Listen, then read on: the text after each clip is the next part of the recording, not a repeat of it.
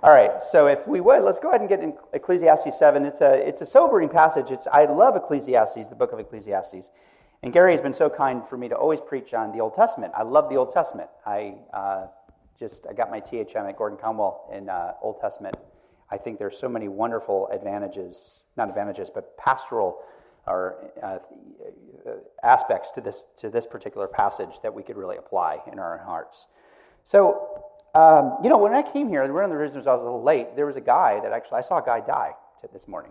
Uh, literally, he was dead on the side of the road. Um, he was in his motorcycle, and um, he had crashed, and there was blood on his feet. And I was driving up here, and he was dead. He was dead right before I came up here. Um, just said a prayer for this young man. He looked like he was maybe about 31, 32. And a whole bunch of cars had stopped, and they obviously, I, I, since I work at the hospital, I know what death looks like. And he was not moving, he was gone. Um, guy was trying to uh, uh, wake him up, but there was there was no movement, and I could tell that he, you know, just imagine this. Here he was on this beautiful sunny day, going on a motorcycle ride, and um, I don't know what happened. There was another car on the side of the road as well, and the guy is he's dead. Um, the reason why I bring that up is because it really, uh, in a sovereign way, uh, is, is, is relates to what I'm going to be talking about today. Is in the sense of how often do you think about death? And um, how often do you think about funerals? And in this particular passage, what Solomon is saying to us is that if you want to be wise or wise people, they think about death a lot. It's not in a morbid way that they get pleasure from it, but it's in a way that, that says, in order for you to attain wisdom, you're often, think about, you're, you're often thinking about the house of mourning more so than the house of mirth. Now, the, the book, as we'll see in this passage, it's not saying that you have to be this kind of downer, depressed person all the time. In fact, one of the things that's going to be talking about is that if God gives you really wonderful days and prosperity, right now, you should really, really rejoice in it. Um, in fact, it's unwise to think about you know, regret and uh, you know, thinking about all the things that you have lost. So it's not this passage that just tells you to always be morbid all the time. Quite the contrary. It's saying, how often do you think about uh, if you were to make a choice to go to a wedding or a funeral, which one would you choose? And he's saying right here that honest that it is actually better to go to the house of mourning than to the house of feasting. That is the why? Because it's the end of everyone, and the living will lay it to heart. So how often do we live having pleasure always on our minds? How often do we live for retirement or for the weekend? And if someone were to ask you that, where would you go? Would you rather go to a party this weekend or go to a house where all the people are crying? What would you choose? I think if somebody were to ask me that, I honestly probably would say I'd rather go to the party. I think most of us maybe we might we might say the same thing. But if you want wisdom, if you want to be present, if you want to be balanced, what the psalmist, what, the, what, what, Solomon is saying is, it's actually better to go to the other place, the place where there are tears. Why is that? Well, life is difficult. Life is difficult. And many people don't accept that. They fight against that quite a bit. Um, and one of the reasons why people have so much bitterness in their hearts is often because they expect life not to be that way. Contempt often will come when you allow this kind of false expectation to rule over your own reality. I see that a lot with couples, for example. So a couple will come in, maybe they've been married for eight years or 12 years, and they'll often tell me, I wish it was like when we, when, when we first met. He doesn't look at me the same way as he did before, or she doesn't look at me the same way that she did before.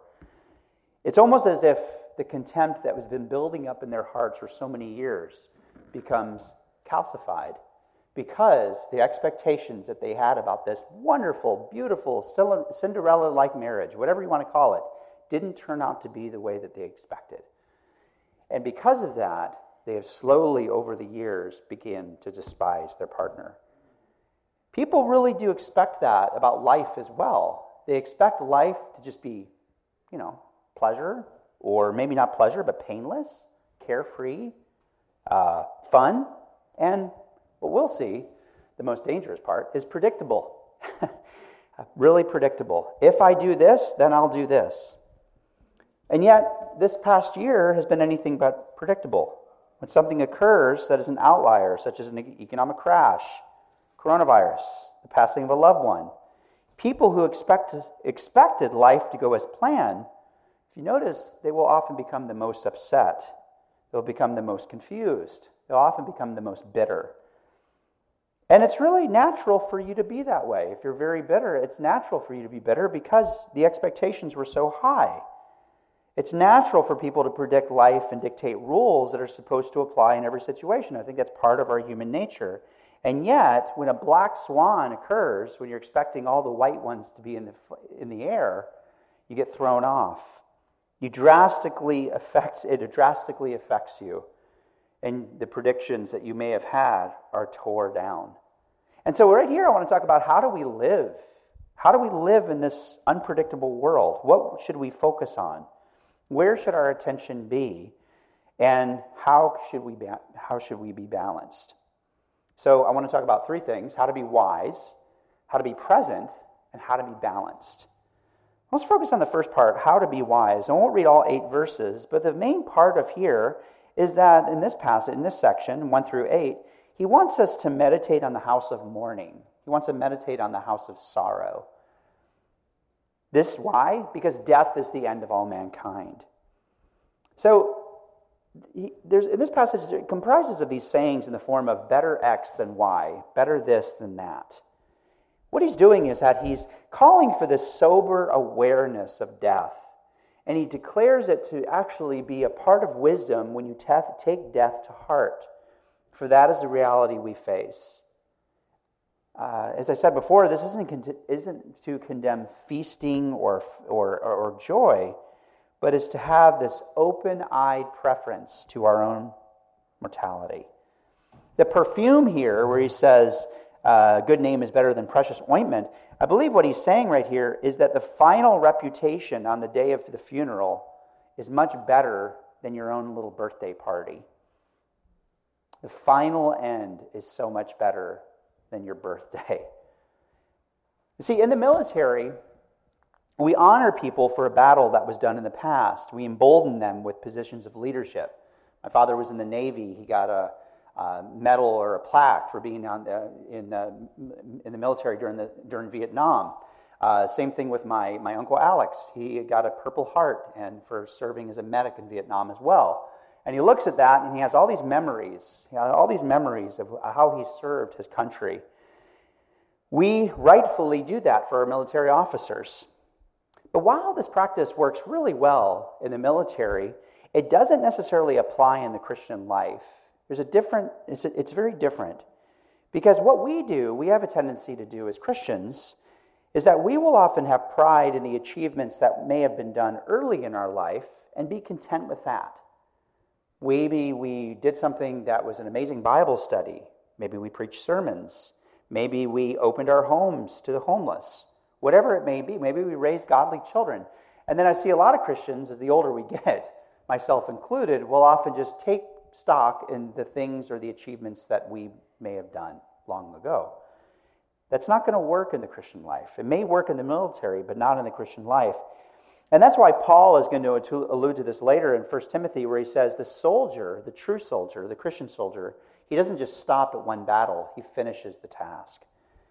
Jesus is also going to say the same thing when he talks about the sower, the seeds of the sower, where he says the good sower, or excuse me, the good seeds bears fruit all the way till the end. And so it's hard to finish. We can't finish without God's grace, but the question is, how do we finish well? Well, one of the ways to finish well, as Solomon is saying to us, is that one thing that'll help is go to the house of mourning. Visit the cemetery, in other words. Or I think what he's, uh, the other thing that I think he's talking about too, because it's relationships, have friends that know how to correct you, have friends that rebuke you, have friends that will tell you the truth, truth tellers, that can do it in such a way that is in love. Fools in this passage stay in the house of mirth. And one of the reasons why is because the house of mirth, if you ever go to a bar, in a restaurant, and you listen in the conversations, and this isn't me making too much of an overgeneralization, I go to restaurants as well, is that you'll often hear just kind of flattery. Why? Because they're forgetting the grave that's awaiting you. Flatterers will often tell you what you want to hear, and fools will seek a life of avoidance and pleasure and demand that those rules apply in all circumstances. I know people who actually get upset if you bring up something that offends them. I teach at a college campus at Endicott, even though this doesn't, we're, we're pretty good over here, but even in our own colleges, we have safe spaces for students.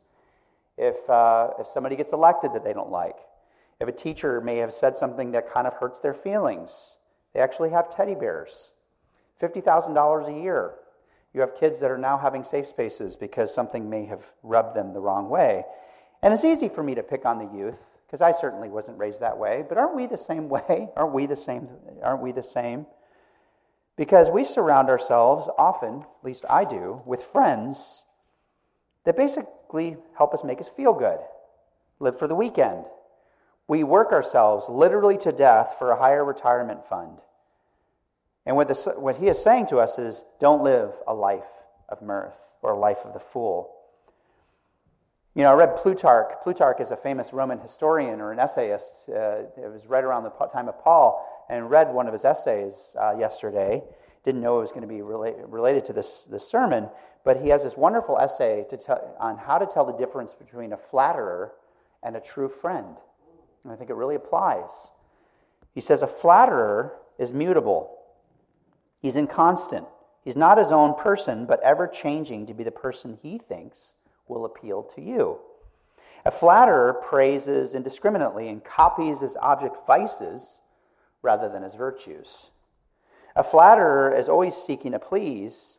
If you give a flatterer absurd advice and speak impertinently of his undertaking, he will actually agree with your disagreeable counsel. He'll actually lower himself and not really stand up. A flatterer appeals to the lower, not the higher nature of his victim. He's too eager to seem a friend and who works too hard at gaining your trust. The flatterer labors to please rather than profit you. And finally, the flatterer will seek to separate you from your true friends by speaking ill of them. So, flatterer will often gossip about people that are actually really healthy in your life. How is that contrasted with a, with a friend? A friend, Plutarch says, agrees that we need friends not merely for companionship, but a true mark of a true friend is a truth teller. Is a truth teller. Indeed, a friend laboring to profit you rather than please you. He acts as God does. He gives you daily blessings, whether we're mindful of it or not. As Jesus says, your right hand doesn't even know what your left hand is doing. That's what a friend will do. He won't just like put something right here and say, Oh, did you see what I did over there? He'll put something right here and walk away and not expect any other praise. Truth telling often requires the friend to reprove us, something that the flatterer, ever fearful of losing our confidence, cannot do sincerely or effectively. This freedom of speech with which the friend reproves us for real faults is a great, messy, and substantial weapon in the war against untruth and unseemly conduct. And I think that all applies. So the friend will honestly tell you and bring you back to that sense of reality. Yes, this is a good party, but remember your end. Remember where we're going. He doesn't say it in a way that brings all the mood down necessarily, but that's his reality, is not just in this world, but in Christ himself. I've, I've felt most loved when somebody reproves me, rebukes me in a way that's very loving that I needed to hear. And I feel so isolated and so alone when people tell me exactly what I want to hear. Maybe you're the same way. The second thing, too, is to be present. That's how we are wise. The second thing is to be present. What does he mean by that? Well, this is why it's not just uh, uh, the downer part of this. Of this, of this uh, it's not just, what should I say, just depressing here. It's also, if God gives you prosperity, enjoy it while you can.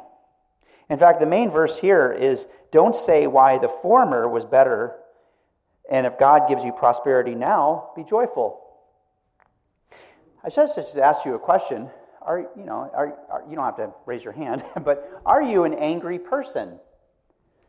Uh, do people describe you as defensive, irritated, bitter, short tempered? Think about that for a moment. Sadly, there have been times in my own life where I have been described that way. And if so, I want us to really look at the deeper what's going on? Why are we? Why, why, why do people get so angry? What drives that anger? You know, as I said, I meet clients on a daily basis or four times out of the week, and I've even, you know, led groups on anger management. And one of the things I've noticed about a lot of the clients that I meet with or the groups that I met with is that the anger itself is often this kind of cover up. It's, it's this kind of protector to the hurt that they're really feeling, or maybe the loss, the sense of loss that they truly feel. Some of the men that I was counseling or in this group, they're going through divorces, maybe they're going through broken relationships, a lost job, or the worst for a lot of men, a sense of publicly being disgraced, or the worst for some of the women that I've met with anger, um, a sense of not being needed anymore by their children. And it's not that these men or women didn't feel, they did. But what was driving their anger was a sense of shame, a sense of confusion, a sense of betrayal. It's real raw, that, that part. So the anger is kind of a push, it's a protector to get you away. And look, the preacher isn't a therapist. you know, I have to forget that. I sometimes do. But I believe he's on to something about the human heart because a lot of anger often stems from this kind of comparison chart and I listen to people and listen to people, and you know, the root of the a lot of the anger is why am I going through this when my days before were so much better? There's a sense of nostalgia. They're thinking back of the days of health or the days when the kids were running on their knees or whatever it is, and these sweet memories of children playing with them. Or maybe it was the spouse accepting the proposal or seeing your child leave home and go to college, they have these memories memories, and they're such sweet memories.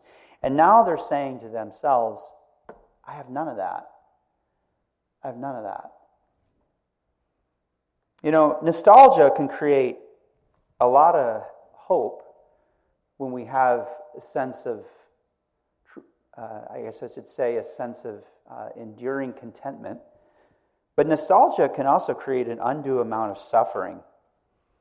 In my clinical opinion, this isn't my pastoral opinion, but a clinical opinion, I actually believe that nostalgia can be one of the deadliest emotions we feel because it can leave us with a question why were the former days better than these that I have right now? And I honestly wouldn't be able to answer that, but he does. He doesn't necessarily answer it in a way that we might like, but he says, actually, you asking that, it's not necessarily wise. It's unwise. it's unwise that we say such things. Why? Well, because when we start asking that question, we're kind of like Job. We're Job in the sense that we start to assume that the suffering that we may be going through right now is somehow the result of God's anger against us. And that's where I think we're flawed in our thinking. We, we, we believe that just because we're going through a hard time, does that mean God must be angry with me? It's easy to go there. I've gone there. it's hard not to. Jesus, Jesus went there. Why, are you, why have you forsaken me? Jesus, in his sanctified, perfected state, in his pure, pure God state, okay, said, Why have you forsaken me? That can even be a godly emotion to feel that way when all the suffering is there. It's very natural. Even, can I even say Christ like, as Jesus even said it himself? But it assumes that the suffering we may be going through is the result of God's anger. And often what I often wonder what drives our anger is the assumption that God is angry with us. Therefore, therefore, shouldn't we be angry at God or maybe at the world? You know, I often see when I meet with people, they're so angry and deep down, they often kind of assume I think God's really angry at me. I'm kind of making up for it. If he's angry, why not? Do you have the same logic? And yet, he says to us that's not wise because you don't know that. And the second thing is, the preacher is telling us consider the work of God. Who can make straight what he has made crooked? In other words, take things as they come because we cannot know what will come to pass. So we must grasp whatever blessings or curses the moment actually offers us. And the day is good, he says to us, enjoy it with all of your heart. But if the day is evil, what were you expecting? You see, if you're expecting suffering, you appreciate and are content when the good comes. If you're expecting life to be a blessing, though, and evil comes, you start to become bitter. So I really think what he's doing here is he's changing the question. The question is not, why do bad things come? The question really should be, why do we experience good things? Why? That should be the question. Because if you're over here just kind of expecting that life should be always wonderful and then bad things come, well, you're going to become bitter. But if you're asking the question, why should there be good? And the good comes, you're going to be content. Why do we experience good things in a broken world? My third point is be balanced. Be balanced. I love this part because he says it's so easy right here to become either overly wicked or overly righteous, to either become overly legalistic or, oh well, it doesn't matter. And he knows that. He knows that. He knows where the heart will go. That's what I love about the passage here.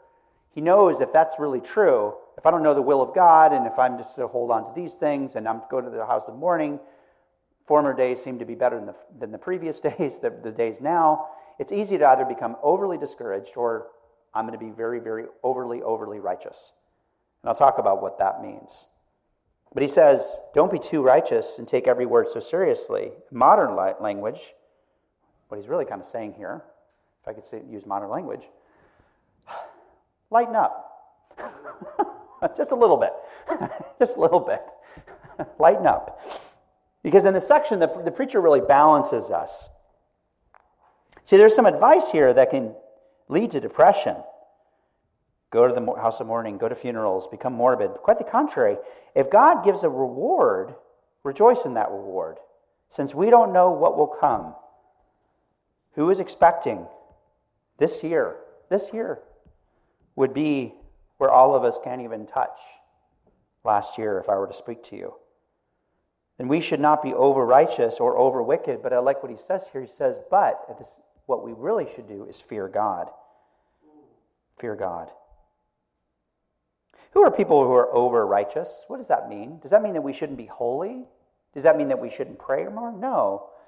I think what he's saying here is that people who tend to be over righteous, just like the people who tend to be over wicked, is that they like predictions. Everything in its little place. The same thing with the house of mirth. Everything in its little place. You can't do either. Michael Fox, not the actor, the commentary says, we should accept in ourselves a mixture of good and bad. Straining for perfection, in other words, he says, is presumptuous. It's a refusal to accept human limitations. After all, no one can be totally righteous, as verse 20 says. Surely there is no one on earth so righteous as to do good without ever sinning. That's also what 1 John says as well. Examples of excessive righteousness, as this quote of uh, uh, Ibn Ezra, he mentions praying all day and self affliction, practices he ascribes to the hermits in the land of Edom. They're trying to build this kind of false virtue in attempt to be actually more righteous than the Creator. I could figure God out. But he also refers to real wickedness. What he's doing here is accepting the inevitable that all of us are flawed. To summarize, fools try to predict life because they have an unconstrained view of human nature. They believe that if we just put the right church policies, maybe, preach the right sermons, raise the kids a certain way, everything's going to go exactly as planned. But remember that the fools and the wicked have this in common they don't like surprises. They're uncomfortable with sovereign mysteries of God's plan. God, it was supposed to be like this. Why won't you do this? And we don't know. Therefore, Don't spend so much energy being perfect, especially if that's not going to make an ounce of difference on God's plans tomorrow. But what he says is fear God, fear him. Don't try, don't ever try to control him. Lighten up just a little bit. If your servant curses you, he says, don't take it to heart. Have you not also done the same thing? Wisdom can be attained, but it's not easy to apply. And what God's plan, on the other hand, is far, it's deep. Who can find it? Who can find it? I just pray that we would apply this word in our hearts as we continue to grow in the fear of God, the fear that we don't know, which is the very thing that will put us on our knees and increase a sense of joy and delight in the, and contentment in the blessings that God has given us right now. Again, it's not so much why do curses come, but why don't they come more often? May we apply this word to our hearts as we live in this world. Amen.